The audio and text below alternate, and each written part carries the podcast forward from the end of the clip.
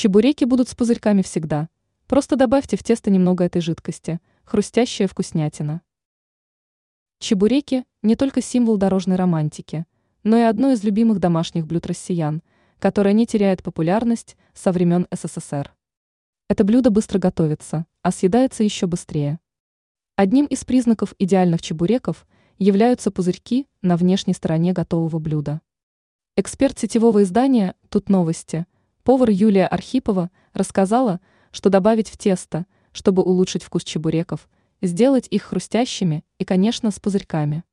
Для приготовления теста понадобится минеральная вода с газом 300 мл, мука 450 граммов, подсолнечное масло 3 ст, л, куриное яйцо 2 штуки, соль. Для начала взбейте миксером яйца с солью. Затем влейте холодную минералку и масло. Именно газированная вода обеспечит пузырчатость. На плоскую поверхность поместите муку, сделайте в ней углубление, а затем влейте туда жидкую часть. Вымешайте тесто до упругого состояния.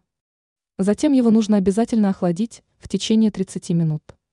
После этого можно переходить к приготовлению начинки.